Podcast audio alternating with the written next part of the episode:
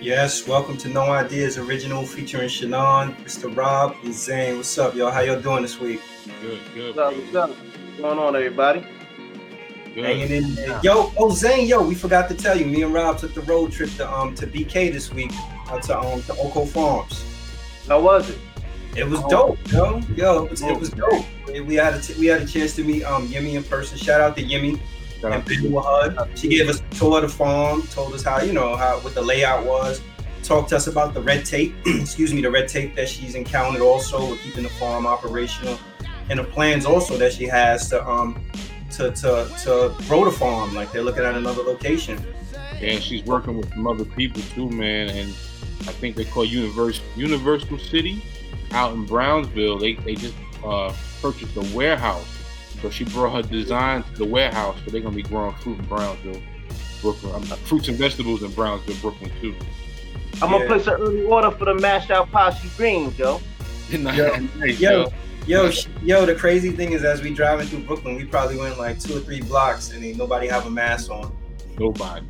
uh, Nobody have a mask on. And I don't know if you see like on the news now, they talking about like all these hot spots in New York too, Mhm. and coming back and full. You know, COVID is supposedly back, coming back around. So I was a little surprised. I'm like, damn, yo, ain't nobody have no mask on.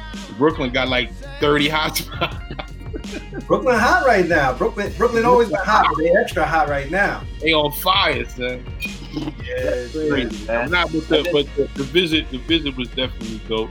I learned some things, you know, because I'm a, I'm a future farmer, so I learned a lot about what she's growing, how she's growing it, her design. I didn't know about the fish situation because she's using fish. You know what I mean? So she's digging them, and she's putting them underground. It's, it's a whole process. to. Aquaponics, right? That's aquaponics. Yeah, yeah. yes. Yo, the size of the fish though that she had though was like if she had fish that yo Yes, huge. Fuckers big, so and they come up to the water for you to pet them. I'm like, what type Yeah. of fish are these? Size, size, size of small catfish, damn near. Probably bigger. It was healthy, son. it was healthy. It was really Yeah, healthy. probably, yo, probably bigger. We enjoyed it, man. It was a good time, man. Shout out to o- Oko Farms and Yemi, man. Yeah, yeah, I was that was definitely a good look. But what you been up to, Zane? What you do this week so far? Oh man, just still doing my uh little little biking thing, trying to get back in shape. I actually signed up for a membership at Planet Fitness. I'm looking to do that, I guess probably by like next week. I went and looked at the um, you know, the little tour or whatever. Mhm. Only thing about it is that I, you know, I don't, I don't know how to swim. I always been to pool parties and all that, throwing people in pools, but never knew how to swim. You gonna take So, lessons? huh? You gonna take lessons? Well, shoot, they don't even have uh, swimming lessons at Planet Fitness. They, they don't even have a pool, so I'm like, damn, yo. So I might, they, they have a Gold's Gym down the street. I might consider doing Gold's Gym. But I'm gonna just do once more. I'm gonna go through another tour through Planet Fitness and then weigh out my options from there. But eight times out of ten, I might just do Gold's Gym. 'cause I believe the one down the street has a. What are you look, What are you looking for in the gym, though? What exactly do you want? Um, I'm looking for a real good uh, dietary program as far as like you know having like the nutritionist and all that, doing like the meal plans and all that. Uh, I'm looking to get um What up, Like- Cole? like I don't want to I don't want to be in a drink every day, but I would say at least like four out of seven days. Cause, cause, because a lot of times too that people, I mean, not to stray off too much from the, from, from the subject, but uh, a lot of times when you see people's biceps, they might have like a, a big bicep right here, then another one be like medium size or just look the form. Because nine times out of ten, they they doing that joint every day. You gotta let the muscle fibers rip, break down, and then build back up. So you supposed to do your like like if you're doing legs, you do legs every, every other day. You do upper body, you do your arms, do it every other day, not Right. every day. That's right. You know? That's right. But I'm looking for like an overall balanced out type of situation, man. Cause I wanna, I wanna definitely get back up. I mean, I'm I'm already 200. I, I don't want to be no more than like 205. But I How want tall to keep like a physical physique. How tall are you? 5'10. Yeah, about the same, about the same height as me. Okay. Yeah. Yeah, about the same height as me. I mean, yo, I used to. I was a member of Planet Fitness for a little, for a little bit of time. It's a cool gym. Um, Mhm. Pretty good experience. Yeah, I think, yeah, yeah, it, it was. It was a good experience. I tell you one thing though. The one thing I didn't like about them is I had signed a contract, and the contract, yo, the contract was like a like a damn record deal. Like it was mad pages and it was mad language to get out of it at the end and everything.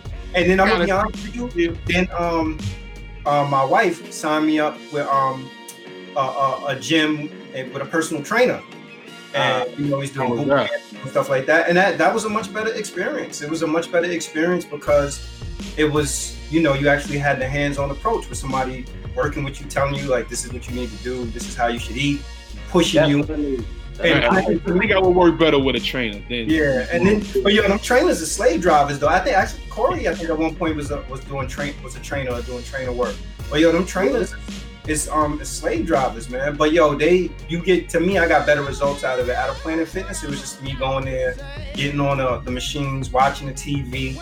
You, you know, well, you know, it, it just it's if you looking for glamour, glitz, and the look, Planet Fitness and Edge. Edge is up by us. Edge, those are the type yeah, of Edge is up here. looking like to really get in the gym and like really work out, or like dudes that's like legit trainers and stuff like that. Maybe a smaller gym with a trainer, and of course, when you get a trainer involved, it costs uh, it uh, costs a couple of more dollars. Yo, yo, yo. So tell me this though, right? Um, so so after during during you know the situation when you was having the personal trainer and stuff, mm-hmm. like after you after you left out the gym, would you would you hearing the Rocky joint like you felt you, you felt good or it took like a, a certain amount of days in order to like feel you know get into that yo, second move. The first the, the first real talk, yo, the first day I went, I left out. So, like, yo, man, yo, I, I, don't, yo, I don't know, I don't know if I could do this. It's the first day I went when I started doing, I was doing like boot, like boot camp, and boot camp was like nonstop for an hour. It was like a circuit, like you know, you running, you was ready to crack. You you you how you call you doing put you doing all kinds of different shit, and it was yo, it was intense. And I remember getting in my car, I was like, man, like yo, what did I get myself into? then by the third day, and my body got acclimated to it and everything, and I got good with it and got into the routine, you start looking forward to it. You feel good. Right, right. You know, you feel good. You, you just have no, no, no, no, ice baths or nothing. Nah, nah. Not, not, not that, not extreme with that. Nah, nah. I, I higher call like y'all. I, it was, it was, yo, it was, it was good.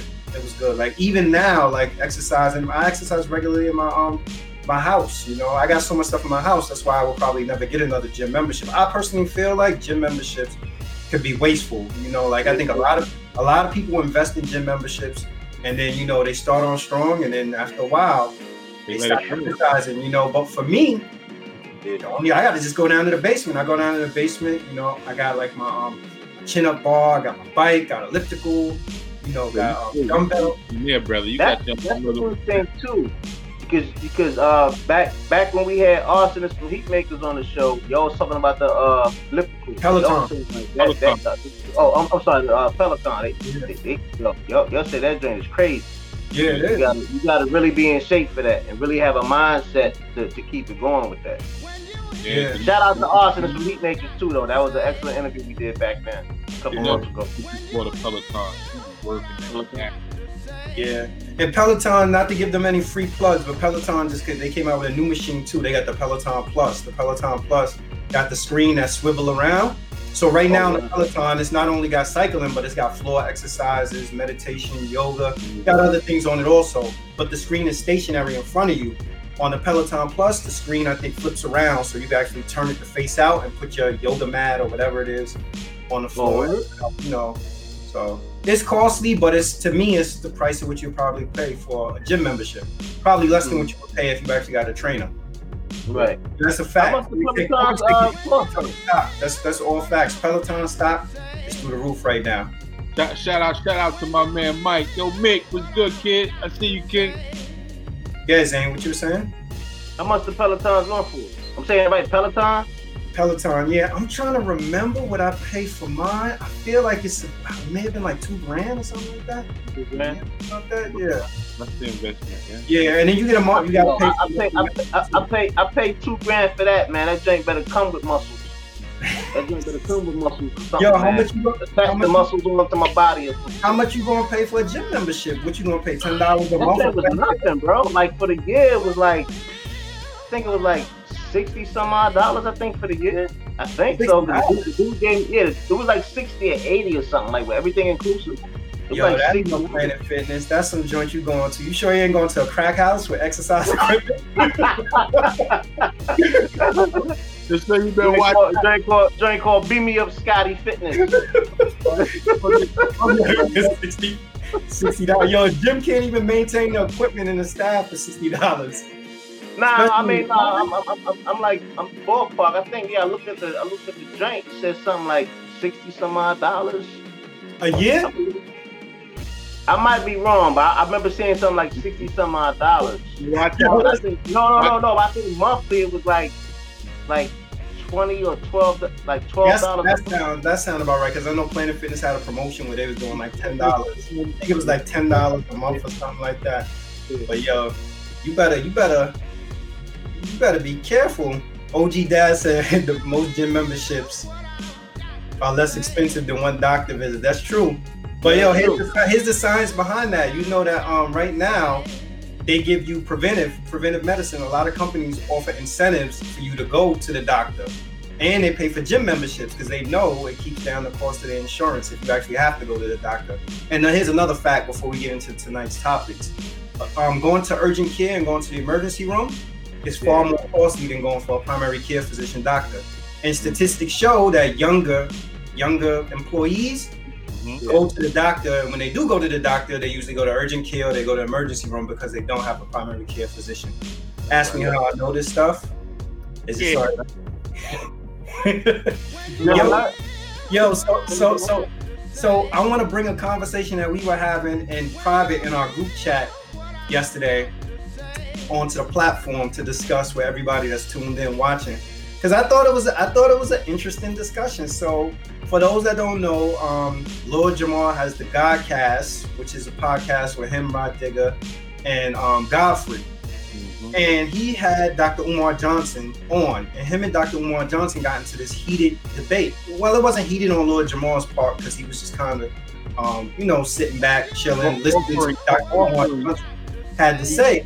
But the yeah. debate came up when they began to question Dr. Umar Johnson about how long it's taken for his school to actually build. Now, Dr. Umar Johnson has been on the circuit for a minute. He's a he's a scholar. You know, he's written a number of books. He's done um, a lot of good work in um, in Philadelphia. The school is supposed to be in Wilmington, and Wilmington is actually um, you know Wilmington is where my, my mom's side of the family comes from too. So I spent tons of summers in Wilmington, Delaware. Um, so it, w- it would be much appreciated there. I think it's the Frederick Douglass Marcus Garvey charter school that he's trying to put together for um for young black men. Mm-hmm. But the dilemma is that they said that he's into like year six now, and they were saying that there's no electricity, there's no HVAC, and that it's taking forever to build the school. So he get, he get tons of pushback around it, and he just he he kind of he got upset when Lord Jamar questioned him about it. So Zane, let's go with Zane. Zane first. Zane, what do you think about it? Well, first of all, anybody that dares to invite Dr. Umar Johnson to uh, interview, is going to turn into a debate and a headache. Um, don't get me wrong. The dude, the dude is a, a solid individual. He seems like he seems like a very accredited person to even have that title as doctor. Um, he is an intellectual. He knows about a lot of things that are, you know, good for the well-being of us black black men and for the black woman and just for black people and just people in general. But he's tapping into the black black economy and black self-awareness and everything else. But from what I've witnessed for the when when when Rah Digga asked this dude, well Dr. Dr. Umar Johnson, uh, you know, I guess to start off small, like, you know, why do you not start off small? He did give a very good solid answer. He said, okay, yeah, he was like, when it comes to, uh, like he gave like 16 different uh, reasons. He was like, when it comes to this, uh, you you you buying Louis Vuitton or you buying Polo or you uh buying this big Benz or whatever. Do you do you start off small there? No, you guys do the grasshopper. You do the grasshopper. So when it comes to like as far as the well-being of of uh you know the younger generation, why not start off big? Let's start off medium. Why you want to start off from the minimum? So right there, and then when he was talking like I, he was edging it to Rah Digga, but it, it, it was a segue after that. When, like when like he was like, yo, like you don't start off small when you want to get your braids done and all this other stuff, and you want to spend two hundred, three hundred dollars. And Rah Digga, I, I saw like I, I, felt, I felt the energy through the damn uh, YouTube I was watching. I was like, yo, he's digging in. And, and, and, and at the same time, Lord Jamar knew that it was right too. But at the same time, Lord Jamar got to come to defense and he has to be balanced. But overall, I mean, yo, Dr. Umar Johnson, just with that answer alone, is solid.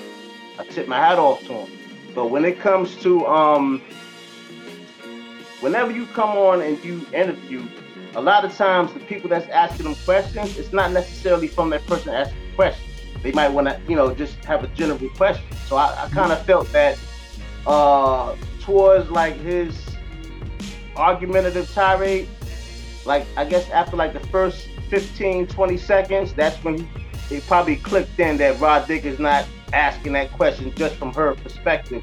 She's just asking a general question. And that's kind of how, you know, it kind of fizzled out after that. But overall, uh, solid dude. I want to see him open up more than one school as so as everybody else. And that right there is just, you know, I guess the beginning of a new beginning as far as for getting these schools and these right platforms, you know, for the education of the younger generation. Salute yeah. to him. What'd you, what'd you think, Rob?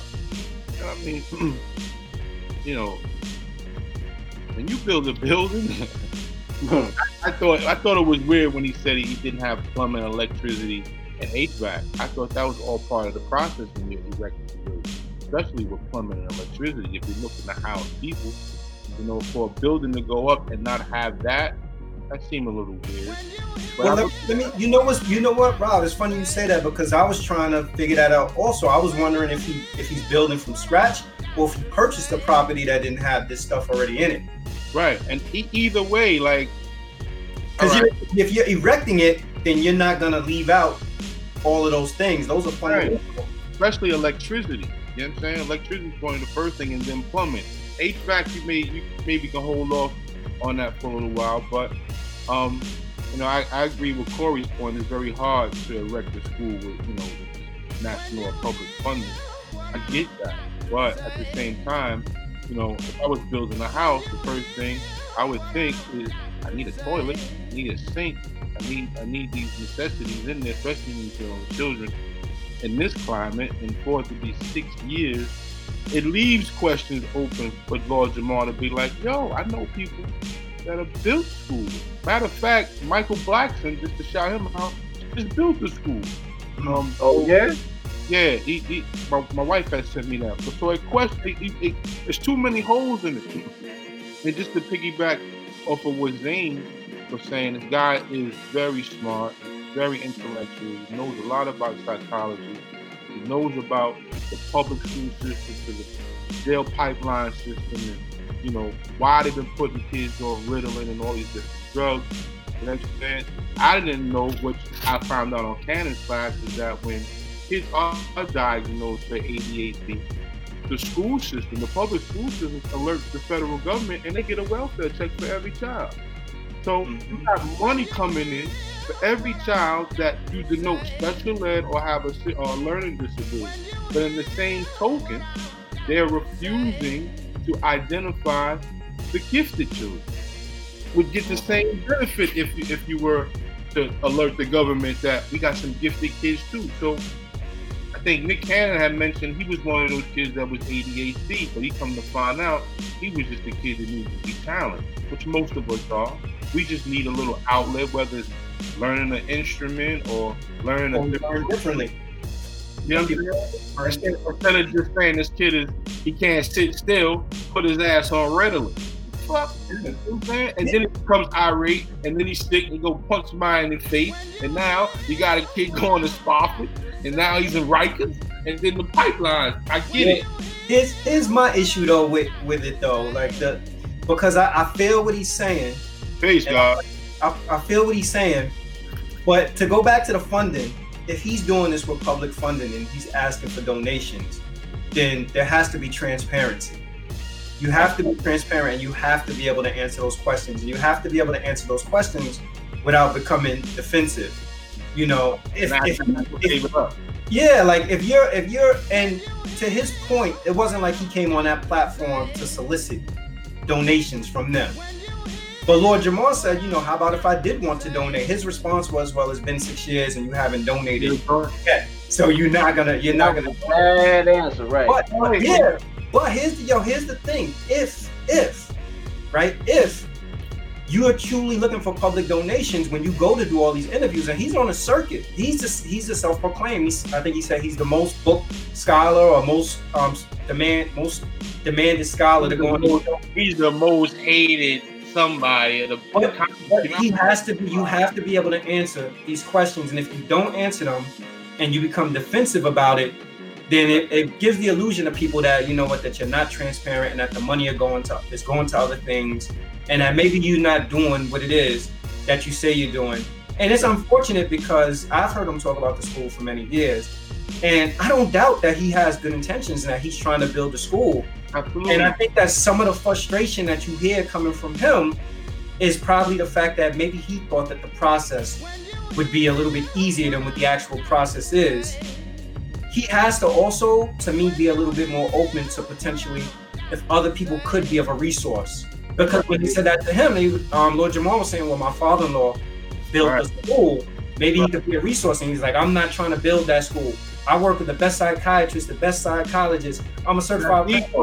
He lost it to a tirade, and it's like, yo, dude, all right, so what, what is there that we could? We can't say nothing to you about the school. How do you explain that to me? How do you get public donations, donations from the public, if you're not transparent or you become defensive when they ask you, hey, by the way, what are you spending my money on? Right, exactly. And you have the right to ask for that. You want to, you, I, I want to see receipts, nigga. Where, where yeah. that bricks is being laid at.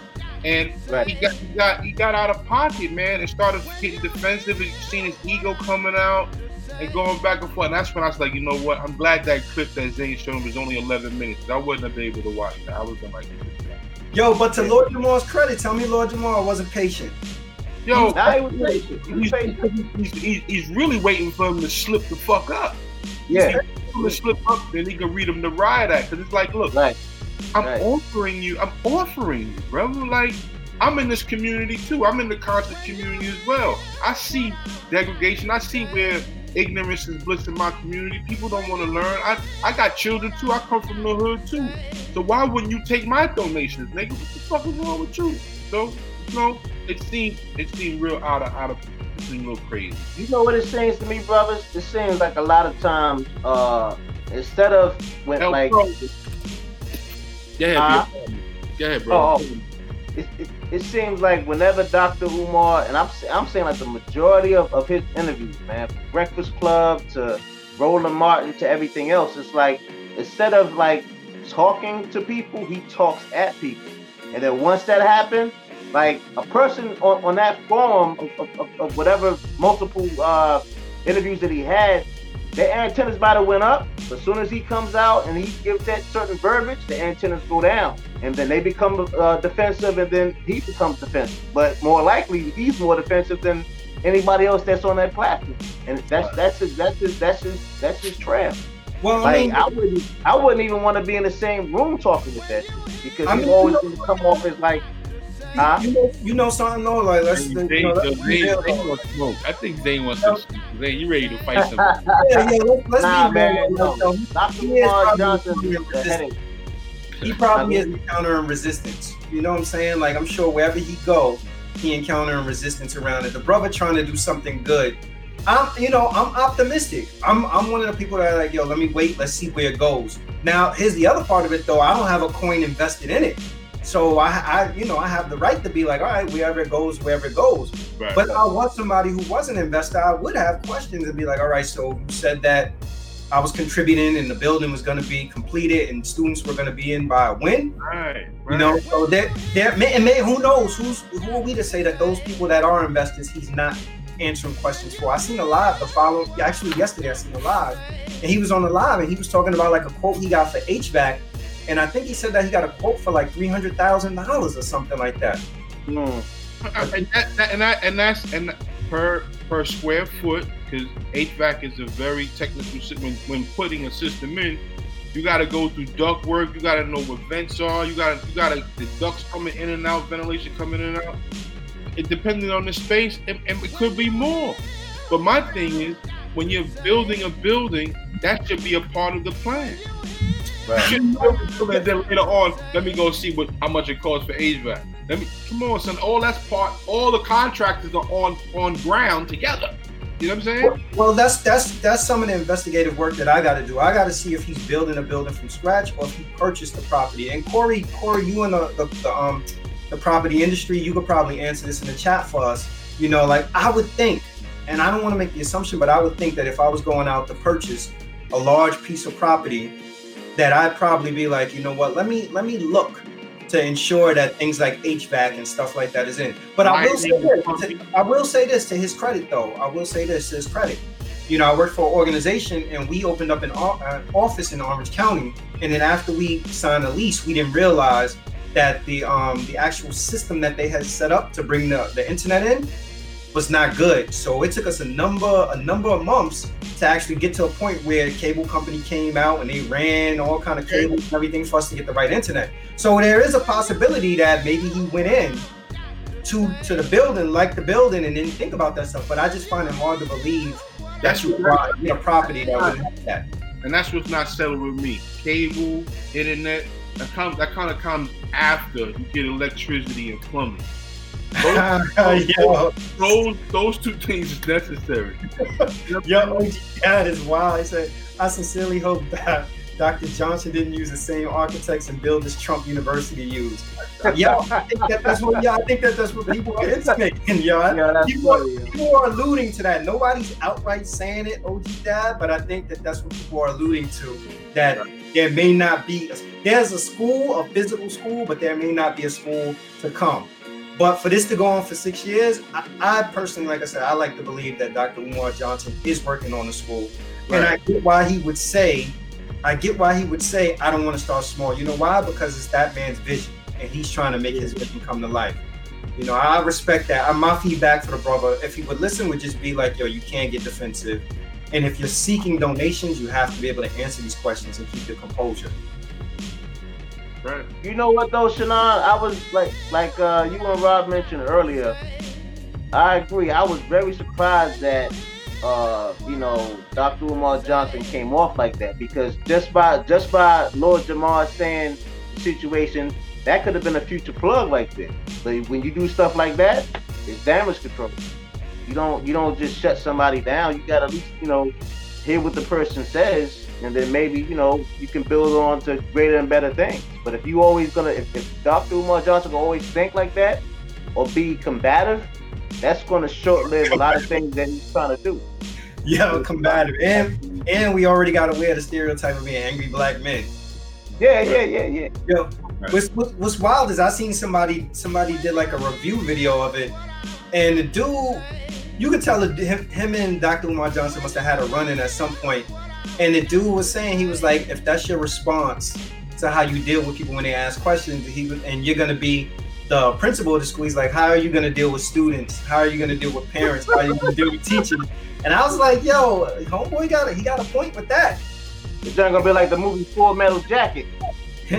Corey said there's a lot of factors with the MEP scope of work, change of orders, missing drawing details, firing contractors, permit issues, and other things. So yeah, it's definitely, definitely. Yeah, it's it's, it's a marathon, man. It's not, but six years. It's a long time. And yeah, I guess you know, with the way the world is, you would think you know you would have, like he said, he got the school, he got people in his corner supporting him. Let's mm-hmm. see what mm-hmm. happens. I, I, you know what? It'll all go away once the school is. Facts. Yeah. God bless that brother. Yo, so let's segue into the vice presidential debate, boy. We we are expecting some some real fireworks, some real fireworks coming off of the uh, the Trump versus Biden. Yo, the Trump versus we call it Trump versus Biden like it was a smack URL battle. That, that was that was a piece of shit, yo. And I'm and I'm glad I'm glad the, the vice presidency came back, and it, and it, it was more a little bit more intellectual than than the first one. Man, I loved it. I think Kamala really took took, took matters in her own hands. She looked very good. She, although she looked a little nervous mm-hmm. at first, but I think that was natural being on national stage like that. But um, she was hitting, she was hitting points, man. She was scoring buckets, man.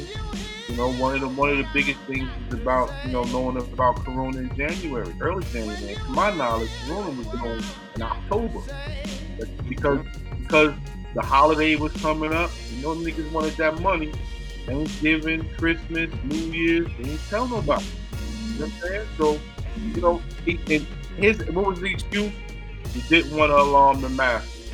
I don't care what you say. You tell you let people know. Two hundred thousand people passed away. Early March and April is about 150 of them people done died.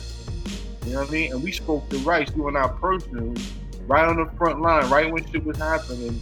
You know, and, and he was watching people just, just, just out. Man. You know what I mean? And he's talking about when Pence said, you know, everything that Dr. Fauci was telling Trump he informed the public. This nigga's up there lying. I've been lying for them holding Trump down for all these lies. I just found it to be amazing, man, to, to, to be in this time and him looking so cool and so calm, knowing he's going to bone face lies by that fly flew on his fucking head. Bullshit. Full of shit. Yeah. Everybody in the chat right now, for everybody that's on in the chat, who who who did you have winning the debate? If you had Kamala winning, put Kamala. If you had Pence winning, put Pence. So yo, here's my here, here's my take on it. I thought it was much more civil than a presidential debate. Absolutely. Again, though, I got again like I've been. There's been poor moderating of these debates so far. like the yo, it's like the moderators. That's what, Thank you, Vice President. Thank yo, you. It's like it's like the smack battles. Like you ever watch the smack battles or smack like yo, hold it down, hold it down, hold it down. That's what the moderators are like. Like yo, it's just the moderating is not good. Um, and then here's the other thing that I understand: with race being such a huge issue right now in this country, and all we're talking about is is everything related to racism. Like they've made race such a small part of the presidential and the vice presidential debate. Like it's just a, a quick sound bite, like yo, just a blip, like Breonna Taylor. Next, move on. So I, I wasn't feeling that. Um, Pence to me had a tough task in defending Trump. Um, but I'll say this about Pence: Pence stayed on. He stayed on message. He stayed on message. Like he, he didn't answer. He, he seemed like he didn't answer anything. but, but tell me this. Tell me this. Do you not? Did you not? I left there watching it like, yo, this dude actually believes the stuff that Trump is saying. Yes, yes, he's convinced. Yes, sir. Yeah, like he was like he definitely drank the Kool Aid, and Yes, he sir. played his role as the vice president. Yes, sir. um, Trump does to me. Trump doesn't think highly of career politicians, but to me, Mike Pence looked like a career politician that, that night. Like he was like very much Very and- poised. stoic and Mhm. yeah, like he was he was very well rehearsed. Um, I think both missed opportunities in that debate. Like I think Kamala missed an opportunity to, to really drill down and tie the um the stuff with COVID to the pre-existing conditions, right? Because uh, most of the people got hit really hard by COVID were people who already had pre-existing conditions, and then you got to figure on the other the other end of this, there's going to be a lot of people that have these long-lasting um, effects as a result of COVID. So it's going to be important for everybody to have access to affordable health care. And I think that she she kept sticking them on COVID, but I think that she should have tied that in with you know, and you guys want to repeal the Affordable Health Care Act, knowing that people, you know, she should have stayed on that. I think Pence missed on Kamala's um, attorney general and district attorney record. That that and that's all.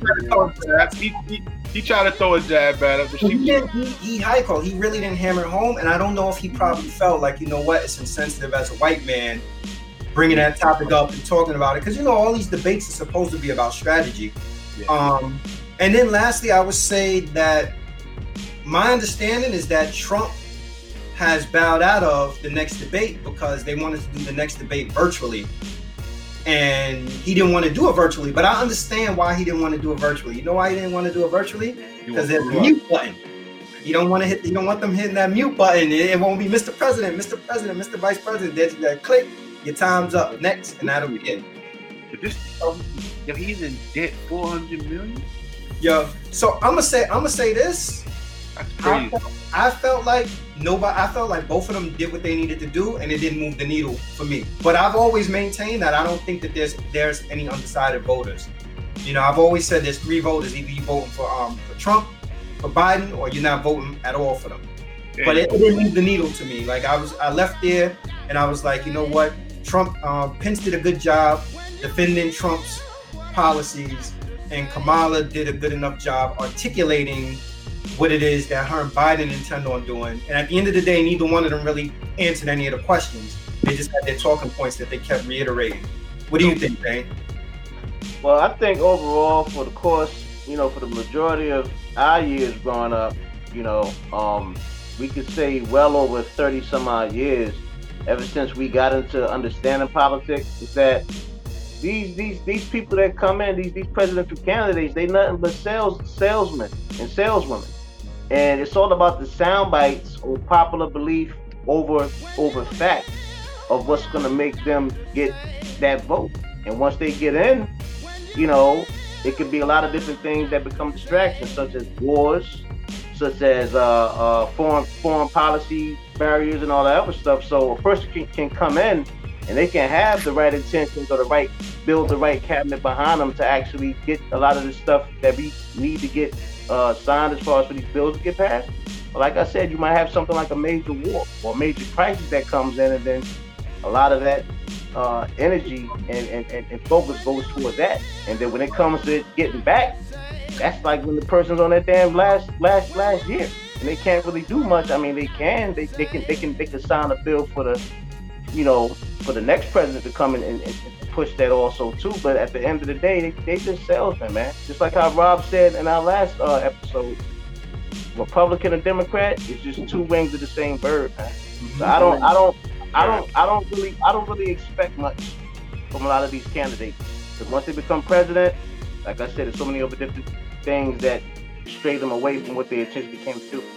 And yeah, you, know, you gotta just you know pray pray to God that you know these, these you know whoever wins is gonna do the right thing. Yeah, we as citizens, we, we need to do a little bit more research, man. Like, you know, Democrat, Republican, man, they're they're the Crips and Mugs of politics, so and you know, and I hate to put it in, in, under that tone, but I, I, I, like brothers such as like yourself, Zane, and I know a couple of other brothers who do vote independent. They hold their vote. They their vote until they really see everything that's laid out, and then you know whether how the ballot goes, then they send their vote in to put that person in, in the office. You can't just go off of it. You have to really find out what these people, what these policies they, they, they're looking to mm-hmm. pass or they're looking to pass. You really got to do your research and find out find out. the truth. They Not, they are they are salespeople though. They are salespeople. But here's the other thing though that there are oh. check, checks and balances put into government. So a person could get into office and have all these good intentions of doing all these different things, but in order for you to get most of these things done, you also have to get other people on board with actually signing off on doing them. So it's not just yeah. unilateral where you as the president you make all these decisions and be like, well, I want to cut taxes, I want to do this, I want to do that. It's done, or whatever. There's a lot of maneuvering and a lot of give and take. Like most of those most of those bills that make it to the floor, you know, there are tons of other things that's in that legislation that may not necessarily have anything to directly do with the le- with the big piece that you hear about. But the reason why they're in there is because in order for the, them to get the votes, they had to tie this into it. So that's how right. you, you start looking at people's records. They'd be like, "Well, you voted for such and such, such and such." You know, half the half the, the um these politicians, I don't even know if they're aware what their voting record is until it comes around time for re-election, and then they get vetted by the candidate that's opposing them, and they're like, "Well, did you know on such and such bill you voted for? This is what you, you know, this is what you actually signed off on." Right.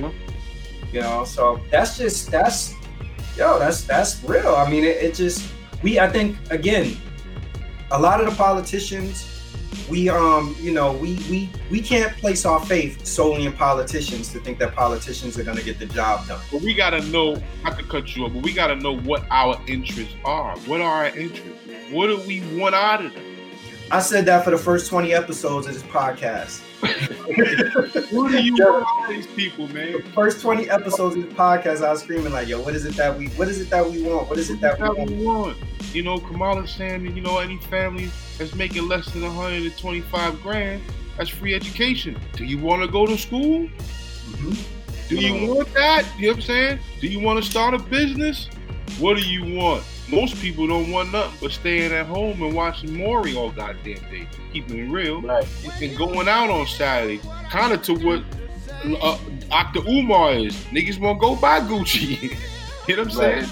Niggas want niggas is mad they can't go to the Knick game. You know what I mean? So you got you gotta you gotta say to yourself, man, what what do I want for myself, for my family, especially if you're a family man or you're, you're, you're, above 30, what do you want for the next 20, the next 10, 20 years of your life? Because things is going to be moving. Mm-hmm. Oh, yeah. Once this, once, once this next president's elected, things will go by so fast, man. But you know something? You know something also with like, and, and I, yo, I respect because I do think that people have the right not to vote or to vote whatever their interest is. Um, but I think sometimes what happens because people don't educate themselves, things come along later on down the road and they find themselves in predicaments and they're like, yo, well, how the hell did this happen? I know about it. Yeah. This happened. Yeah, this happened because you didn't vote, which was a vote for Right. you know, even if it's not, let's say because we all feel, everybody feels some sense of um, that there's corruption within the process.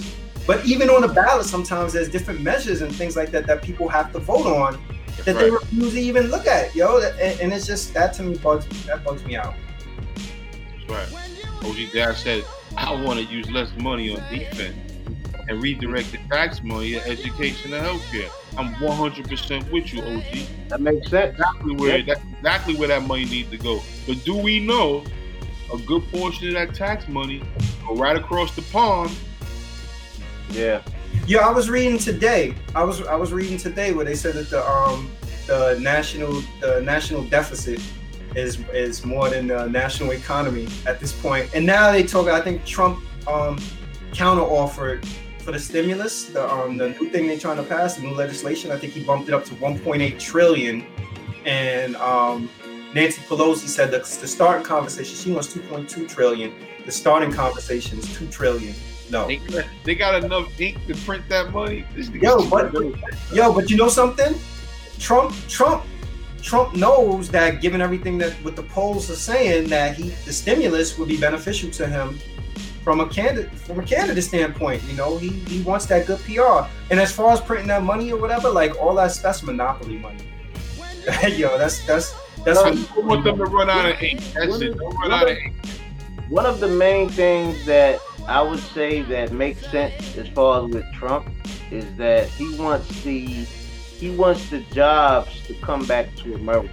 Once the jobs come back and stay in America, and uh, and for for a duration of I would say at least a generation, right? All that money, all that capital will rebuild this economy. When we when we constantly doing uh, deals with China and all these other different countries, and we shipping the workforce out across seas. Yeah, outsource. Yeah, outsource. So all that money is just is, not is not being regenerated over here in America. That's the one thing that I can say that I agree with with Trump. Well, here's the issue with that though. Here's, here's the issue with that though, Zane. Because yeah, I agree, I agree with you. We need we need the industry here in America, but we're thinking like what you just said. Like, all right, so we have these workers and we regenerate the money. You know where the real money is at? The tax. So if you if you can't tax them because you've given them these tax breaks where you have people like um like Amazon, why why would Amazon pay less in taxes or hardly close to any tax than any other business when they generate billions of dollars? Right? So we could draw down capital from the taxes if we actually tax those corporations. But instead, our thinking is that we want the we want the um, working class people, which we do need. We want working class folks to get jobs and recirculate the dollar without, you know, within the nation. It has to be twofold. We need people to get the jobs and we have to be able to tax them at a realistic rate. Right. It can't just be, yo, you keep the jobs here and you don't pay no taxes.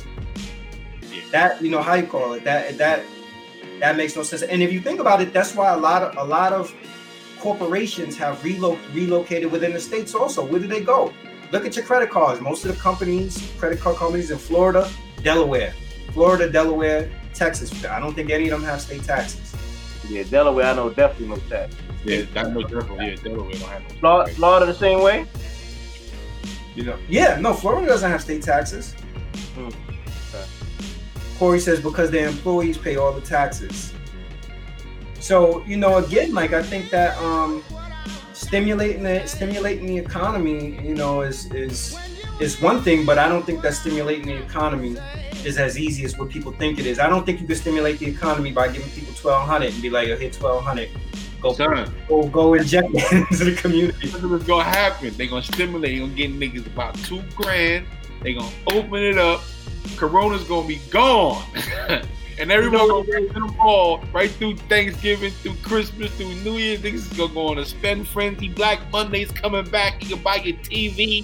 You can do it. Buy a blender. You can buy it all. That's exactly. Yo, what Yo, OG Dad said, "I don't mind paying taxes. I mind what my taxes are spent on." I agree with that. That's true. That's Yeah, true. I, I agree with that. But I also don't want. I also don't want to pay more taxes than somebody that's allegedly a billionaire. yeah. Right. Yeah. That's right. That's right. Hey, another another another key question though, fellas. Well, I'm about to set up the question. They want things to be like that, rich, rich, middle class, and poor, and then wealthy. Because the main reason is, ever since I say against the '80s up until now, why you think they never or groomed or uh, uh, uh, uh, made, shaped, the mold a candidate that was a major or, or, or, went to went to college for a major in econ- in in, in uh, economics. Economics. You know what I'm saying? They don't they don't That want was, that was. Andrew Yang. and Andrew Yang was giving people money. They got his ass out of there quick. He's like, Yeah, real real quick. They don't they don't want it's not it's not fixed for a president that actually makes sense because once you have somebody that has true formula that gets elected become president that majors in economy or economics and is brilliant at it they don't want that they don't want that Yeah, the corporate world's not gonna fit. that It's never not- happens bro they want things to be organized confused in the way it is This, this yo Zane, this is a good point that Corey said though. They work on Wall Street, and that's true. That yo, Ooh. there's more money to be made on Wall Street than there is in going into government. it is So it is Yeah. That's that's a fact. We talking about coins, so let's transition to our next topic, which um this topic came up on our way to Brooklyn. Me and Rob was um was building on this. Actually, you know, we were sitting in my office and we was talking about it. Um, and we was talking like not not you know not to put artists out there because I want you know I want to be respectful to the pioneers, but I was saying to um saying to Rob, I was like, you know, I've had an opportunity to meet a lot of pioneers or founding fathers of uh, hip hop that helped create the culture. And one thing that seems to come up a lot of times is how people feel, how they feel like, you know, that they've been cheated or that they haven't been able to capitalize as much as other people have. And other people have profit off a culture that they created.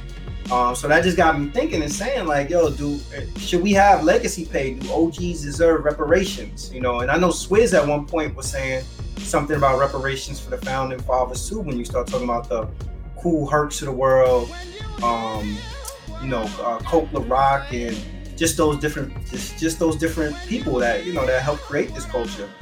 What do you, what do you think, Rob? Legacy pay? Do they deserve reparations? Yes and no. Yes and no. Yo, hold up. Drop every everybody, everybody on. Drop down in the chat. Do they deserve reparations? Yes and no, man. Like, all right, hip hop is one of the greatest things come from Black and Latino. Man, we evolved out of despair.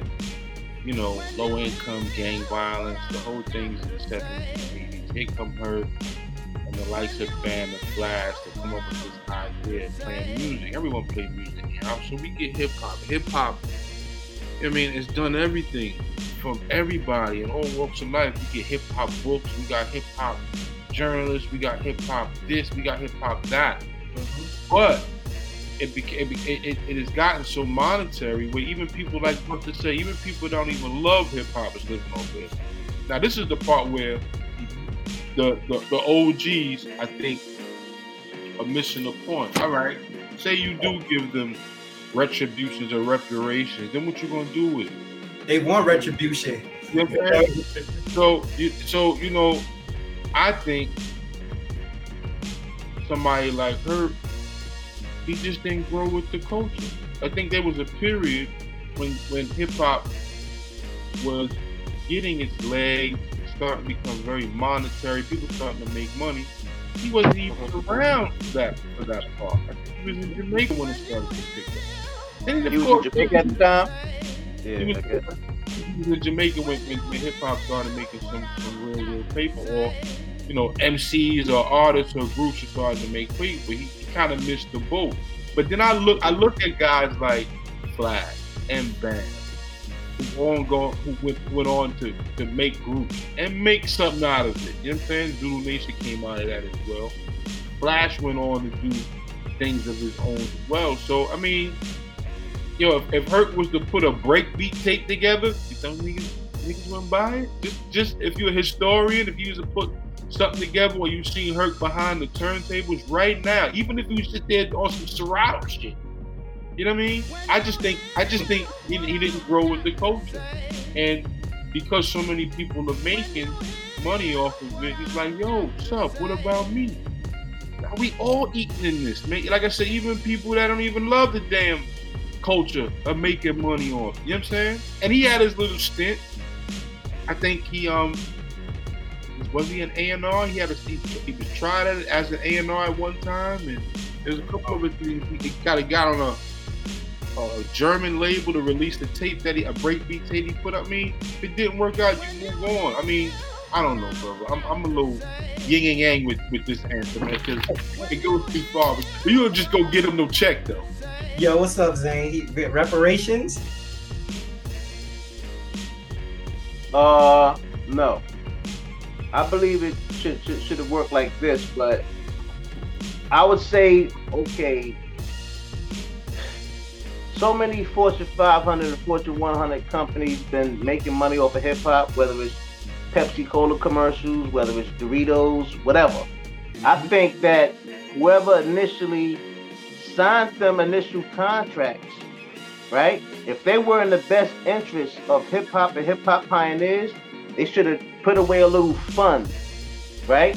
So for every contract that was signed with these major Fortune 500, Fortune 100 companies, a percentage of that, even if it was 1% of the proceeds, go back to these particular artists like Grandmaster Caz, Kool Herc, and you know, people people of that stature. But that that shows you right there that they didn't give a damn about about the hip hop pioneers. You can make you can make millions upon billions of dollars, if not more, off of hip hop influence in order to attract crowds, whether through sonically, visually, through the, through the commercials or whatever. But you don't give nothing back to the people that, that helped build that that platform. That's a shame. But that shows you right there, prime example too. I, I, guarantee, I, guarantee, I guarantee you, it's, it's, not it's not widely spread or, or known, but I, I guarantee you they have a fund for these rock these these, these uh rock and roll people. These yeah. in uh, heavy metal and all that, but hip hop they they support one another, yo. Well, it's, it's funny. It's funny you say that because that's what I was thinking too. As far as like reparations are concerned, I don't know if I agree with reparations, but I do think like almost like a union or a co-op or something like that would have been a better measure. But here's here's where I'm with it. Right. Um, you know, I think that the times dictate. A lot of times, the times dictate how you go about monetizing things in your era. What era you your art is in really lends to you know how you're compensated for it. So, as an example, you think about a dude like um like Big Daddy Kane, right? Big Daddy Kane was the artist of, of our generation when we were younger. Big Daddy Kane was able to monetize his celebrity to a certain extent. There are probably artists today that don't have halfway a quarter of the ability that Big Daddy Kane has a quarter of the catalog that Big Daddy Kane has, but probably have made one record or had a one or two year run, and they've probably made just as much as he's probably made in his career. And I attribute that to the time. And the reason why I attribute that to the time is because I think that back then, they were still trying to figure out really, really how to tap into the full monetization of hip hop. There were no streams. There was merchandise, but merchandise wasn't on the magnitude of what it was, what it is now today. It was probably just okay. Here's a record. Here's a record sale. Here's a show. And by the way, you do a show, you get fifty dollars, not fifty thousand dollars. So times to me, in in in the context of all of this, I think dictates it. So I would say, as a fan of the hip hop culture, what I'd love to see, and this is the real question, and I'm going to ask this to the folks in the chat to respond to. As a fan of the culture, what I'd love to see OG artists compensated, the pioneers compensated, yes. if I was responsible for compensating them, would I be the one to compensate them? Probably not. Probably not. I probably wouldn't. For the folks in the chat, what are your thoughts around it? Would you compensate? Would you compensate pioneer or OG artists based on today's pay scale, or would you have been comfortable paying them on a pay scale of when when it was their era? You know, this this whole conversation reminds me of um, it reminds me of the um, remember when Mo'Nique got into it, the comedian with Netflix, and she wanted to be paid based on her credentials. Like she, I think she won an Academy Award. She won an Academy Award, acclaimed comedian, and everything. But they looked at the analytics, and when they looked at the analytics, they said this is the amount of revenue that you would generate. This is the amount of money that we're going to offer you, and that's just smart business. Right. You can't pay. You know, you can't pay based on legacy. And you see it in sports all the time when people have washed up players that have been with their, their organization for a number of years. Look, I'm a Yankee fan, but the Yankees paid Derek Jeter probably 18, 20 million dollars at the end of his career a year. For what reason? His production has slipped. He wasn't an 18 or 20 million dollar player. Oh, yeah. That's right. He was an 18, 20 million dollar player. Here's another thing to think about in terms of the no, they, they, but the, the, the names and the notorieties hold value. That's why they, they pay him that way because you know he's gonna pack the seats. So him, and him not being playing in the lineup would, would have destroyed. You know what I'm saying? Would have destroyed the, the revenue of the Yankees. So Corey said, "Nah, they um, they they they undermined Mo. Eddie got his money. Eddie Murphy if we're talking about Eddie, Eddie Murphy in comparison to uh, Mo'Nique, I don't even think that we can compare compare um, Eddie Murphy and, and Mo'Nique's magnitude. But yo, I did a little research in terms of sports, and I looked at Dominique Wilkins. Dominique Wilkins, a Hall of Fame player right. in the NBA Hall of Fame. You know how much Dominique Wilkins made in his career, his entire career? About fifty million. Let me take a wild guess. Yeah. I, I, I'll say I'll say like about I'll say no more than four million. Sixteen million. His entire? Sixteen million dollars. Six. There are tw- there are over twenty million. There are over twenty million players. Over tw- there are over twenty players right now that make thirty million dollars a year. Paul Millsap ain't going to the Hall of Fame. He made thirty million dollars a year. You get what I'm saying? So sometimes the sometimes the actual time and the era dictates the wage. And Rob, we was talking about that, hold on, hold on. a few days ago. Remember the NBA was on tape delay? right. That's right. That's right. Oh, on tape delay. That's exactly, son. They didn't want because they. So the they, money wasn't there. Then. Right. That was crazy. so damn, sixteen million for Dom. Sixteen so, million. So what? So so how, how does Dom get reparations? And NBA owed some money. He don't. He don't. It's the time. Yo, it's the time that you. It's the time that your art is. Yeah, that your art is creating the time that you're living in. So right now, you think about it. Like even with this, what we're doing right now. Right now, we're podcasting, and right now, Charlemagne and Joe Budden is locked in this heated debate over um, how they're going to go about monetizing podcasts. Like um, Charlemagne signed this huge deal with iHeart for his Black Effect podcast network. Joe Budden left Spotify. He's doing his own his own independent thing. And there's all these discussions about the analytics in terms of how they go about monetizing these things. But probably 10 years ago when podcasts first came out, it was just an app on your iPhone that people looked at, listened to every now and then. Somebody listened to. Nobody had any idea it would take off and it would be you'd be able to monetize it like that. And most so, people, most people weren't into talk. It was like talk radio. Most people weren't into that. Yeah. So as times, you know, as times come and go, then I think that you know, yeah, that people figure out like how do we get money? Like right now, we're in the middle of a pandemic, and you see people now being creative, trying to figure out how to get money. You know, there are people, celebrities like, all right, I'll host your mixtape, I'll do this, I'll do that, uh, things that people weren't even thinking about prior to this. So as time goes by, more money has been injected into it.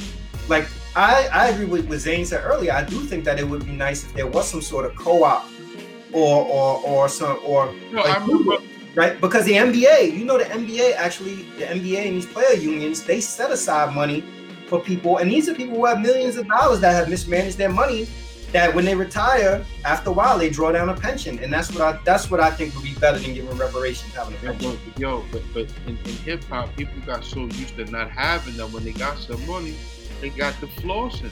None of these dudes got have any benefits. These guys got to come out of their pockets if they got a toothache. You know what I'm saying? But all that money that they have, you would think they went out and bought some damn benefits. So when they go to the doctor, they got to go pay a, a copay. They won't do that. But you know, we're we're in a time now where it really, if, if you're that creative as an artist or DJ or engineer, if you're that creative, you should be able to make your way and make some money. I think Herc and the likes of Hercs and others, it's unfortunate that you didn't get paid what you thought you should have gotten paid during the time. But now that you're still here, it's a time for you to, you know what I mean, to, to, to capitalize at your at, at, your best effort, man. I'm sure Dominique is making more money, probably making more money now than he made in his career. You know what I'm saying? Being, being a broadcaster in Atlanta, and I'm sure he's doing a, a probably a host of other things. I'm, sure his, his, popularity has grown as a veteran. Mm-hmm. So, so it, there's a lot that you can do with it, man. I like Grandmaster Caz. He's even one of the guys like like Jay said. I I overcharged niggas for what they did to the Cold Crush because Grandmaster Caz was writing lyrics for, for Sugar Hill and didn't get paid for that. Mm-hmm. But now, as a as a ghostwriter, you kidding me? We can ghostwrite for anybody right now and, get, and just have credits and get the points and have a nice publishing deal with somebody and sit back and live happy. Yeah. You gotta be in the game, I think, yo. That's it. Yeah. I don't you know what? Just now I was about to say we didn't know the business back then. But I can't say we didn't know the business back then because the same issues that people had back then, you hear rappers talking about it today. You know, right. so I don't know if it's an issue of back then rather than people just, you know, signing, feeling compelled to sign deals that's not good deals. I mean, even, you know, even think about like stuff that's non-related to um to music. Like if you if you're involved in business in any capacity at some point in time, you probably signed a bad deal. Hell, you probably your first car may have been a a bad um a, a bad car note or whatever it is. Everybody signs a bad deal. It's just what you learn after that experience. I've been there, and, that, and that's it. You got to step out. You got to take a risk, man. That's the only way you gonna. You know. So yeah, I do feel like that the pioneers are owe something. And what I think that we owe the pioneers though is we owe them to pay homage, by, pay homage by acknowledging like, yo, these are the, the forefathers. These are the people that founded and created the art. If it wasn't for them, you know, there would be there would be no us you know, maybe pulling them in, capturing and telling their story. Like I was saying for um remember we was talking about um on the way down there, we was talking about Roxanne Shante having her movie. And remember I was saying like even with Roxanne Shante having her movie and her movie doing so well on Netflix, who wouldn't pay for to see a Kool Herc movie on Netflix? Right. That'll be the essence. You know, mm-hmm. I, think, I think people are antici- still anticipating a Kool Herc story. Mm-hmm. It, it, as long as someone's cooking it in the making, uh, and making it and putting it together, I think I think your your your your, uh, your father-in-law on, on, on the proceeds of that. That needs to come out. That needs to come out so this man can it, it can it can go on tours. He can do in stores. He can do all of that, man. But he gotta be willing to do that. It's still it's still work involved. It ain't just getting a check because you you know what I mean. You was the inventor. Yeah. Work, man. Yeah, Corey, I seen your I seen your um comment. And I you know I don't want to um, gloss over it, but uh, Corey did say they undermined um, Mo'Nique that Eddie got his money. That was around the time I think Eddie signed the deal. I feel like Dave Chappelle probably signed the deal with them, and I don't know if Kevin Hart has signed one also. And I think Amy, what's her name? Amy Schumer. That's. Yeah. She signed the deal also, and all of them, all of them got offered far more money than her. I think she said they offered her like 200 grand or 250 grand, and they wanted exclusive rights where she couldn't use the jokes again. Um, and again, I'm saying like she's she's decorated. Yo, she's decorated and everything, but I'm sure they looked at the analytics. They probably looked at um, ticket sales, probably looked at like how her other movies perform. They probably looked at how her previous um, Netflix specials and everything that she did looked at how those performed, and then they probably made a business decision to say like, this is the amount of money that we want to give you, you know. And the beauty of it is that she she I think she handled it the right way. She walked away from it because she didn't feel like it was fair competition, man. Yeah, she kept on integrity. Yeah, you know, she walked away. She felt like, and that's the beauty of it. Like, if you don't feel like it's fair compensation for you, you walk away from it. Walk away, yeah, son. Keep the integrity, man. Be another day. Mo, Mo will be back. I'm sure she'll be back. Mm-hmm. Yeah, I think she's I, she's she's doing something else now. And you know what the other thing is? They painted her with a brush. She's getting slim. She out there working it out. Kid. They painted her with a brush though that, that she's difficult to work with. So I think that that may be that may be hindering her um, a little bit, or maybe potentially a barrier that she's trying to undo the stigma of. Um, so then the last topic that we, we wanted to talk about was black ownership or the lack thereof and the gap between us and why. What do you say on this, Rob? Yo, man, there's there's a lot of major things, man. Black ownership is a major crisis. You know, right after the, the 2008 high, uh, housing crisis, other nationalities were able to recover. Except us, we were declining. You know, home ownership is a wealth building, man. It increases civic engagement. You know other people, your neighbors, what they're doing. It's good to be in great company. Like I live in this cul-de-sac, and my cul-de-sac pretty much is like the UN. I got every nationality living here. Everyone's professional. Everyone's doing things. The children all commingle. So that's it. That civic engagement is necessary. Mm-hmm. Taking nothing away from living in metropolitan areas, but metropolitan areas are some of the areas that's heavily hit. Minnesota being one of them the, the price point gap or the, the, the point gap uh, between whites and blacks in Minnesota is almost 50%. I mean, it's crazy, man. And then, but then you look at something like in Summerville, South Carolina, it's 15%. You know, more Southerners find it to buy a home than it is in metropolitan areas because in metropolitan areas you have the advantage of renting. And a lot of people rent they love renting, man. And you know, I know income is a is, is a big disparity, and um, you know, they well, I said income is a big disparity, marital rates, and, and of course that good old credit score. You know, you're not financial literacy. You know what I mean? But I think ownership is very doable. It's nothing to run away from. I think we just need to be complacent with, with being comfortable and, and staying in, in, in, these areas is just well, you know, stores there, this is there, I don't want to move. I like what I'm doing.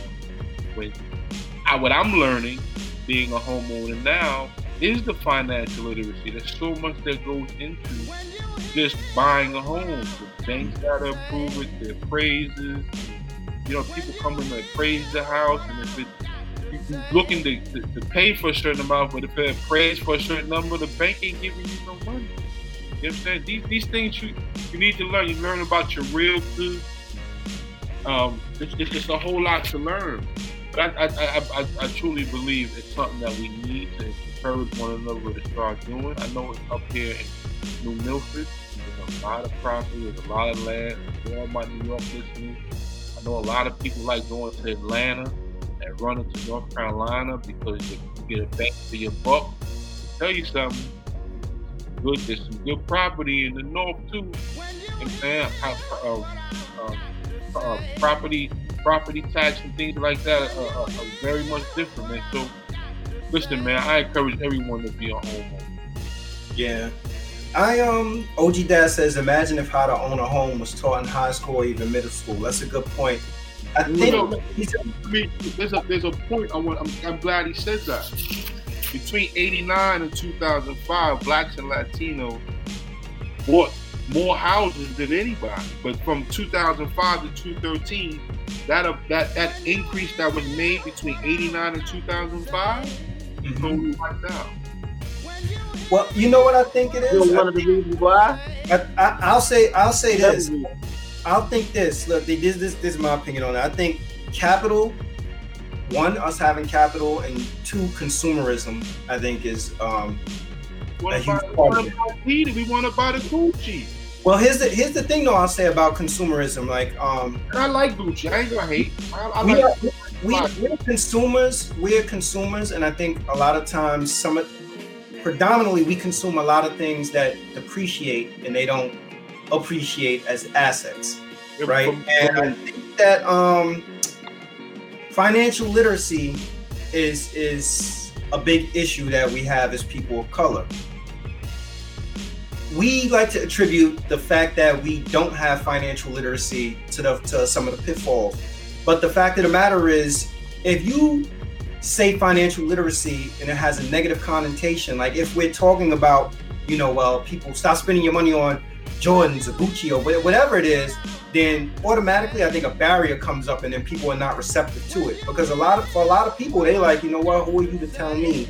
I can't. How go, yeah, how to go about managing my finances. So I think that we need to figure out the right language to use to make people embrace financial literacy to get them to the point that they understand, like, you know what, potentially you could have, you could own a home because that gives you an opportunity to begin to work towards accumulating some level of wealth and closing the wealth disparity. I think also another thing is that college debt, right? So for black people, a lot of times when we go to college, we go to college and we get strapped with student loans, right? So you coming, you coming out of school, you got all these damn student loans, and previously, remember, you know, the goal was, you know, you go to college, you get out of college, you get married, you purchase your first home or whatever it is.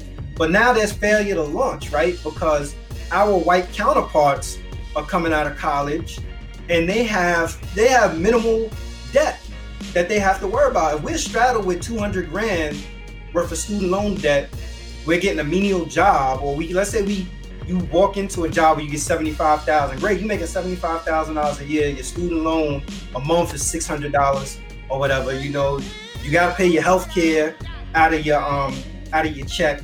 You got to pay rent. You got to do this. You got to do that. Where's your where's your savings at, to actually accumulate enough money to actually you know save to purchase a home? And you could get an FHA loan and put, put less money down and things like that. But I also think, again, I think that we have to take a step back and we have to look at these things that are some of these things is uh, systemically in place also to prevent us from having ownership. But we do have to really step back and begin to look at like what what is it that we what is the message that we're conveying to people also because as much as I believe that being an owner is great, there are some people that I know for a fact that they don't want the responsibility also of being owners not at all. You're right. Yeah, because you know what? Also, some people don't have the capital that comes along with um, maintaining a home. For some people, it's like you know what? I'd rather be able to call my landlord if my fridge go out or if if my you know my hot water heater go out. In this current house that me and my wife is in, within our first year, our first year and a half of owning this house, we had to get a new furnace and a new hot water heater. And we didn't have the capital for that we would have been, yo, we would have been shot. And then the other thing is what, what you were saying, Rob, like the credit also. You know, people were put in a position where their credit is not good enough because you probably were strapped with those those um, student loans or you know, or you sign that bad car note deal or whatever. FICO score, FICO score is low, or you don't even have a FICO score. Honestly, because some people don't even have a job even create a FICO score. You know? They don't even they even establish no credit or nothing. Yeah. You guys, Dan, you was gonna say something about this? I think it's I think it's a lot of different factors. It goes back to what Brother Rob was saying earlier about how um you know uh there there wasn't really a green light for us to be moving out, you know, the different areas and stuff like that. You gotta think, you know, like back us all growing up, like we all in the same the same uh you know uh age range Look at look at the look at the unfortunate situation because being that we are talking about hip hop, so this this this is the segue from that to what we're talking about now. Mm-hmm. The most tragic and unfortunate situation that the hip hop community celebrates is the drug dealing era. You know what I'm saying? And even though it was very unfortunate, it, it was bittersweet. You had people that lost family members that had house, houses and homes broken up and all that. Uh, kids kids sent off to the state and all that. And at the same time, you had people that gained a lot of money. A lot of them lost their lives. Some washed that money and was able to, you know, clean that money and, and, and, and open up different, you know, uh, uh, companies or whatever. And then also flourish that into owning land and getting into real estate and all that. But to make a long story short, you got to look at it too is that now we see the stuff that was going on way back at that, that started in Harlem and other places though. You got you know you got the gentrification. Now back then, why they didn't have the reverse gentrification back then in the 80s era when a lot of these blacks were making all this money. You know what I'm saying? They still had different barriers. Like you can have all that damn money. You had you had people to buy several houses cash. But like how Rob said, if you don't got no FICO score and your FICO score is not, not right, you don't got no credit, your credit's not right, you're not gonna be able to get that house. Mm-hmm. A, lot, a, lot, of people just didn't know what to do with money. They didn't know what to do with their money. If we was learning, we learned about money in high school, even shit, mm-hmm. elementary school. Know what to do with a dollar. You know what I'm mm-hmm. saying? There's many ways you can use your money to do many different things, but we had no literacy. So a lot of these drug dealers of people that were in the game during the 80s, they was they couldn't do nothing with the money. They was sitting mm-hmm. on. They was just sitting on it. Yeah. and they and they couldn't, you know, furnish it anywhere. I mean, you know, we we talk about the, the, the Kevin Chiles story. You know what I'm saying? He opened up a sneaker store. Mm-hmm. You know what I mean? Or or, or a clothing store because he was catering to his demographic. You know, niggas like looking fly. You know, people like wearing clothes. But that's that was and that was property too. You know what I'm saying? He was he had a storefront or whatever. But we talking about ownership, man. This is your right. right. This piece of property. Nobody take it from. you. Right. Nobody can take it from you. This becomes right. yours, becomes your, your daughters, and then becomes your granddaughters something that you can hold. The old the old myth of 40 acres and a mule. Once you have a piece of property and it's yours, you can do what you want with it, man. Sky's the limit. Sky's yeah. the limit. Yeah. Plus, plus, plus, plus, also, plus, also, because I, I was touching what Rob said. I, I just want to do a little brief journey of what you said earlier, you know. As far as with these, uh, you know, us as uh, uh, you know, people that went to college or trade school, whatever, and they have these loans. Uh, one of one of the main antecedents of that situation where these students can't break down these, these loans fast enough or just take forever to break down these loans because they go for majors that are oversaturated in the job market.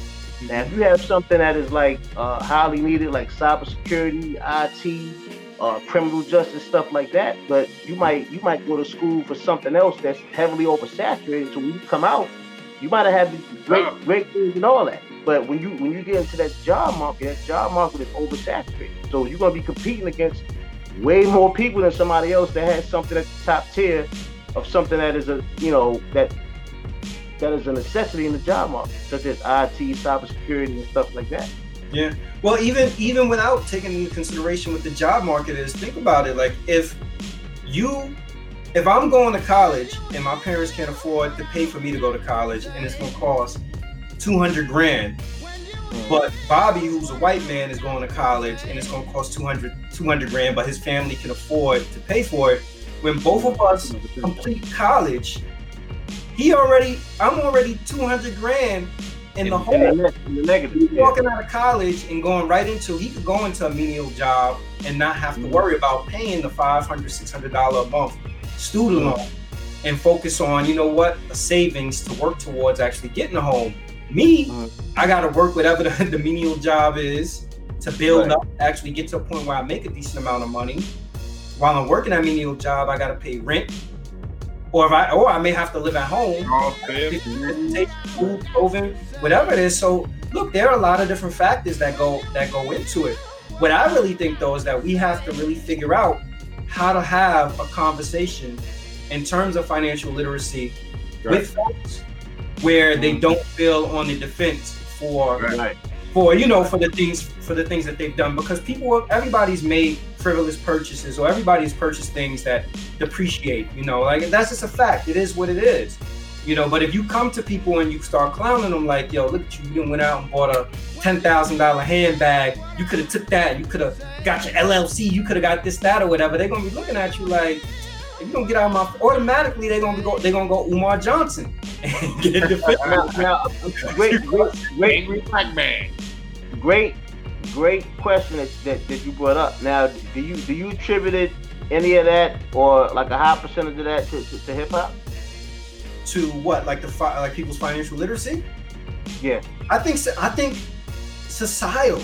I think it's a societal issue. I think it's a societal yeah. issue. It's almost like when we spoke to Kaba Kamene, he was talking about surviving, right? So, right. so part of part of surviving, like we uh, we we we're working right now from a premise that everybody's American dream is to own a home. Everybody's dream is not to own a home. For some people, their dream, sadly, is yo, I want to get a fresh Benz, I'm good. Or yo, I I'd be great. Or I, I just want a job. Yeah, I heard. I heard a dude say to me before, "Yo, if I could get a job making fifty grand a year, I'd be happy." I'll be so good. everybody, every, yeah, everybody has a different perception of what their dream is and what they want.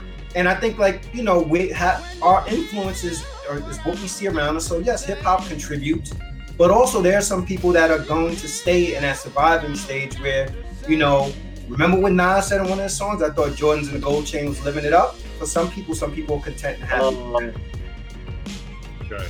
Yeah, man. It's, it's what song was that? Damn. Street Dreams. Street Dreams. Yeah. I thought Jordans and the gold chain was living it up. Now, for us, because of our experiences and where we are in life, you know, we have we have a different perspective around it where it's like, yo, you know, we, you know, you want to own your home, you want to have property, you want these different things. But I, I guarantee you, there's somebody that's, you know, there are people that are older than us that they have no desire to own a home. Their dream may be like, you know what, I just want, I'm just cool with having this one bedroom apartment. Yeah. I'm gonna get me, I'm gonna get me some nice Louboutins. I'm gonna get whatever, whatever it is, and that's it for them. that's it. Well, No, that's- no, no, their, their, their, Will say motivation or drive is just not what they want. They have no desire to, if, if they already have what it is that they feel is deemed necessary around them, Mhm. You know what I mean? It, it's those that see beyond what they're dealing with to say, I want better for myself. I want to do this. I want to have these nice things. I want to own, sure, own a home. I want to run a business. You Mhm. know, those are those are just for aspiring people who want to see better for themselves. Taking nothing away to anybody that want to stay in the Bronx or anywhere else, the hood. You know what I'm saying? Whatever the case may be. Yo, here's a way to think of it. Have you ever met Have you ever met anybody who didn't want nice things? I've never I met know. I know, no, I know several people that do, do just plain Jane, like a plain. Hey, look where I'm going with this. I've never met anyone that doesn't like nice things. You know what the difference is? We all have a different opinion of what is a nice thing. But it's a nice thing. Right. That's Wants just and needs, wants and needs. Yeah. Yeah. we have a different opinion of what, what what I deem is to be something that's a nice thing that I that I aspire for. Somebody else may not, but that doesn't that doesn't necessarily make my thing better than them. Yeah. There are people that you know, for for them, their I may say you know it's a nice thing for me to go out and go buy um, a fancy car. For them, they may say you know what, you know, it's a nice thing for me to actually um, how you call it to be able to take my dream vacation to go to Mexico or whatever Right. whatever it is. Everybody, everybody wants nice things. Right, that's right, that's right, that's right. Yeah, yeah, you know, you're just putting it out there, man. I mean, ownership is a great thing. What, what OG said said? OG Don't dad blame, said? the, B- don't blame the b-boy. Indentured servitude exists in other financial traps before breakdancing. Yeah, that's true. that's yeah, yeah. That's, Woo. I, you know what? And I and I love the b boy. The b boy, the b boy is what kept kept me looking at fashion. You know, I watched B-Boy. That's something I, I fell in love with Pumas and Adidas watching the b boys. Yeah. yeah, that's that's yeah. He's he's not lying. That's, that's, Not that's lying, know. There- there's so many there's so many variables that come into play that we can't just attribute it to one thing and be like hip hop is the reason why the glorification of of of um, these luxury items that depreciate it goes beyond hip hop. There's just it's just a matter of what people like. Yeah, I mean that's that's that's just a fact. That was just yeah, general a general question. Yeah, you know, like I, I again, like I, I, I maintain that I think everybody likes nice things. Everybody just has a different impression of what a nice Yeah. thing is. Like you could, you you call, you could go to somebody's house, and you and they think the world of it, but to you, you'd be like, okay, it's a regular house. Yeah. Right, right. You know, so it just, it just, it just is what it is. Everybody's perception is um is different, but uh, again, like I do think that we need to figure out, you know, how, do, how do we how do we create a conversation exactly. and make it comfortable talking about money? Make it talking about make it comfortable talking about saving. Make it comfortable talking about investing. Taking some of that money that you would know of the consumer things and put it somewhere and sitting on it. Letting it let it let it get, You get know what it is, y'all? we, we can do it though. We we can have it starts with the conversation. Start You know with the conversation. Yeah. It starts with the conversation. And, and it's gonna rub some people the wrong way. Nah, nigga, I like doing this. Nah, I got I gotta have a new. It's all right, bro. You can you can. and the, them sneakers ain't going nowhere. The hat ain't going nowhere. You know, but it's mean? gonna be it's gonna be an end game eventually. What's the end game? End game is you wake up one day. What's what's that song by, by DMX? Uh, you woke up and what, what's up? what's that? What's, what's that? What's that? Uh, slipping, slipping. You was too fly to see the light.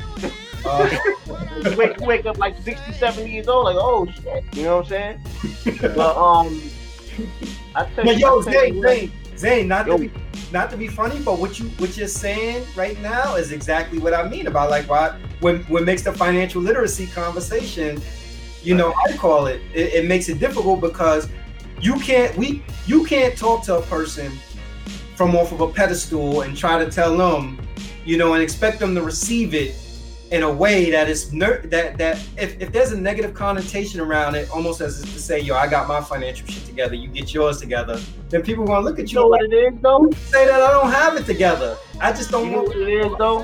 One of the one of the one of the main one of the main things that holds us back as, as, as a people is that we can't accept accountability or accept the truth. Whenever we accept the truth, it's like somebody's hating or uh, you talking down. on me. nah, it's a lot of things that people need to hear, but people just people their, their, their antennas turn, get you know bend or break off or go that's down, the, and they hearing the truth about it. Man. It's just like it's just like prime example, right? It's just like okay, a person that went out partying all night, they might have smashed two or three chicks or whatever, did all types of stuff, right? They wound up walking into the church. They go into the church didn't go home or whatever, or probably went home, washed up, came to went to church, and you got that pastor, right? And you could be all the way at the end of the damn uh, church. When that pastor's talking to you, it just cuts straight through you. Like that pastor's just like you in the front row, but you really in the back row. And that's that's what our people have to have to take accountability for, man. We got to know like whether a person is the same color as, as us, white, Spanish, whatever if if if you wrong about something or if they have a good a good or truthful fact that's relevant and resonates with whatever's going on, you can't pull that race card a lot of times. Yeah. A lot of a lot of a lot of like for me, I saw a lot of a lot of stuff that goes on and people say it's racist. It's not really racist because at the end of the day, if somebody's acting like a fool and we see it, and we might call call that person, oh, that's, that's that dumbass nigga. You know what I'm saying?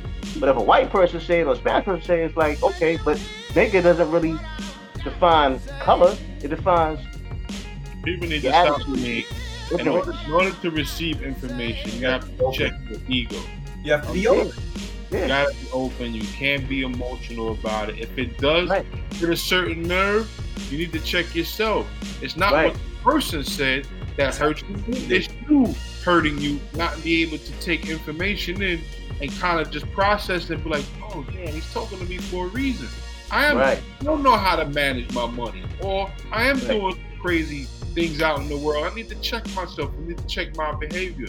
But yeah. that comes from knowing people can't people can't take accountability, man. People well, here's the, here's the here's the thing: the people that the people that's that's, that's, that's the one thing that that messes that mess that holds a lot of people back. Go ahead, Shannon. Yeah, I was gonna say, here's the thing though: you, the people that really care about you in your life are the people that's gonna be open and honest with you because they're right. gonna tell you because they want you to grow. But you on the other the other side of that, you have to be open to actually hearing it. People can't. Right. People, people don't want to hear it. Sometimes it's difficult to hear it. So sometimes you got to sit with it and actually process it and sift through whatever your whatever mm-hmm. your emotions or whatever your feelings are in the, in the moment, and say like, this person is telling me this with good intentions.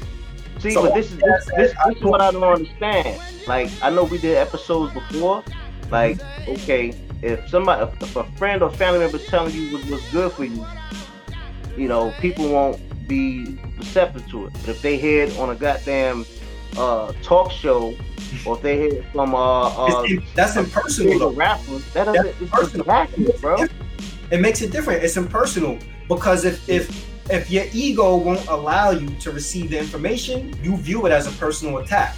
If it's coming from an outside source, a person on the, a person on the radio of the video TV show, they have no personal connection with you. So you're listening right. objectively and you're like, well, maybe I take this, maybe I don't. But if it's coming from somebody who has a relationship with you, then it, it if you can't receive it, then it comes across They as want to they want to refrain from it, right?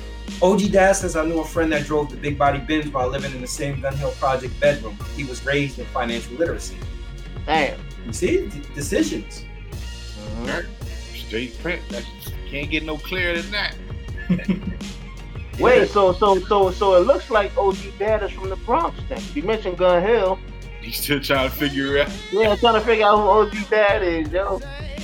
Yeah. We got to Hey, OG what, hey, shout out, shout out to OG Dad, man. One day you gotta come on and be and be one of the, the special guests on here, man. We would love to have you on here, bro. Yeah.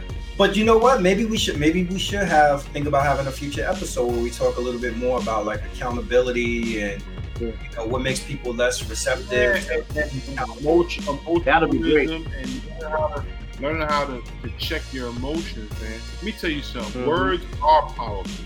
Like you, like your point in church, the pastor or the reverend, all he's using is words, but it's in the Right. context of how he's using them that get How people use the Holy Ghost and running up and down the aisles. It's only the Mhm. power of word. Once you understand the power of word, you sit and you listen, they start to resonate with you. And it should, Mhm. it should, it, it should encourage you for you to look in your, at yourself and be like, yo, maybe I Right. need to really check myself. That's what it's Mhm. supposed to do. But people Yeah. take, like you said, people take it personal. Call them out. I ain't doing Right. that. Look at you. It's like that's not that's not where I'm going with it, but we can, we, Mhm. we'll get there. We'll get there. Yeah. Ken said someone asked me what's wrong with being broke. That ought to tell you some people are okay with nothing. Absolutely. Some Yeah. people just like being who they are. Yeah, it's that. I don't know if you guys ever saw that meme on social media where it's the guy. They have um, it's, it's I guess it's supposed to talk about like um, being grateful, and they have the guy that's looking out the window at the dude on the bike, and he's like, man, I wish I had that bike, and the dude on the bike is looking at the man in the car, and he's like, man, if I could only have that car. You know, it, it- it- all it is is just about your, you know, your vantage point, and Your No, perspective, man. yeah, Mhm. you know. You'll get it. We'll get it. So, so yeah, so in terms of, I, I just, I think there are a number, a number, a number of factors that um that come into play with black ownership, and you know, some of them are systemically in place that hinder black ownership. Then when you start talking about credit lines and bank actually extending credit to people to purchase these um these properties, and then when you, like I said, like the whole thing around that student loan debt that people are saddled with and you know you add in the financial literacy piece there are many different factors that that have that have hindered us and that i think um joe biden has something in his his lift every voice plan for black america that's supposed to help with um supposed to help with home ownership if he gets elected you know that's something that we got to hold his feet to the fire with to Yeah. ensure that people actually have an We're still, opportunity we're, we're, we're still under the 1968 Fair Housing Act, you know, Mm-hmm. which prohibits the discrimination of, you like, um, fair housing and offender lending clients because Mm-hmm. of race. So, you know, we, we have that advantage. But, you know, most people, like I said, live, especially in the, metrop- the metropolis, the metropolis, in these areas and city areas, people want to rent. They don't want to buy homes. They want to. They want to live in the building on the 16th floor with the balcony. you know what I'm saying? And, Yeah. and, And, and and to pay a lot of money for it. Like uh, I know I know I know a buddy of mine. This dude lives in New York. And I kid you not, man. I don't know how many thousands he pays for this, but I mean it's a great area view, great great area. But I'm like, yo, you could have bought two damn. You could have paid two mortgages, you know. But I know. I know. I know. I know a person who lives in the in the Bronx. I, I was gonna say semi gentrified, but if you ask me, it's gentrified. The building they live in got a pool, got a Oh, pool, man. got a daycare, they got a, a roof deck, and it, it's, it's not. It's right down the block from the old Golden Lady. If anybody knows what the old Golden Lady yeah, is that Hunts Point yo, son. Yo, B. And I'm like, I know what you're talking about. Yo, Well, that's SoBro. You know that's what that's called? That's Yo. called when Not I, Soul Pro. When I went in the spot, I was like, yeah, this shit is right here. Like, how is this right here? But mm, that's yo, She can afford it, paying for it. One know How how. much? How much? How much you think a spot running for roughly? Nothing under what? Rent wise, Yeah, three grand, man. twenty five hundred, three grand, maybe more, depending on if you got one bedroom, two bedroom, whatever. You know what I mean? A lot of young professionals that live in New York, the young professionals, they're working pretty decent jobs. You know? Uh, Yo, that, that area up and coming too is real artsy. They got bistro. Yeah. I know exactly what he's talking about. Ken says a lot of times we don't share knowledge and we don't work together. Money is made on a print press. There's enough to go around. Yeah, yeah, that's true. There's the crabs in the barrel. Everybody think that you know what? That I got. There's one buck to be made, and I got to make it. That's it. And that and that and that that right there has always held us back. People sharing knowledge. I remember dudes used to do that when we was in high school. Yo, where you get them sneakers from? I ain't telling you that. you never want to tell you where they got sneakers, hoodie, jeans, mm-hmm. none of that. Because they want they want you looking looking like them. But I don't know, man. We'll, we'll get it together. But black ownership is a great thing. What- It it was a good point that I had to make too about it too, man.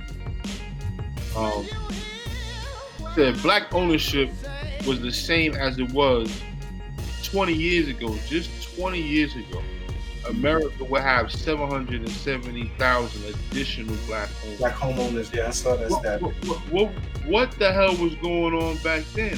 I think it was it was a thriving community, uh, uh, uh, economy. I think I think a lot of people were coming home from colleges, getting jobs. Mhm.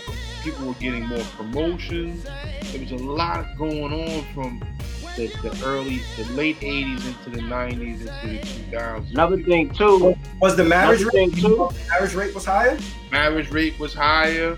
It was, lot, No, it was a no, lot of no, no, no. positive. It was a I lot bet. of positive going on at that time, and I think the 2008 housing crisis, all that, all that shit that was happening on during then, it turned people sour, man. People just like, I'm tired of this. I'm going back to renting. Plus, plus, plus, we also got to, uh, you know, factor in in like the early '90s up until about three years ago. you know, it was it was it was a lot of wars. You had Desert Storm and all this other stuff back in the '90s and all that, or Gulf War and all that. So you had a lot of uh, blacks and minorities that were on that VA loan.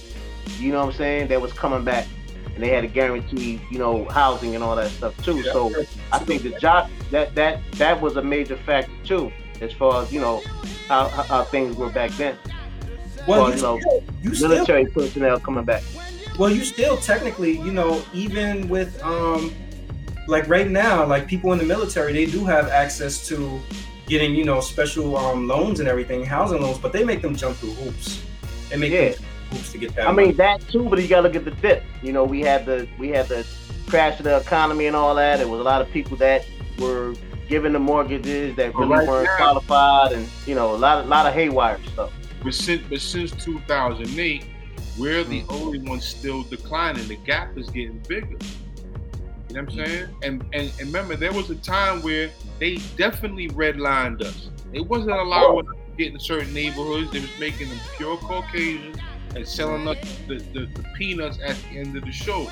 But now the gap is widening, and we have the advantage to go and buy a home without there being anything redlining. Like it was legal for them to give Caucasians the better the better pick of the litter, and they Mhm. give us left. But now they can't do it. And this is this has been for the last 40, 50 years. But like I said, it's all perception. It's all what you want. It's all desire. I think that Like, goes back to what you were saying too earlier, brother Rob, and also Janan, and what I agreed upon too. A lot of people, like just in the state of New York, in Jersey, you have a lot of black millionaires, but they don't they don't want the home. They rather live in a condo or apartment Yeah. or whatever. They don't they don't want to. Yeah.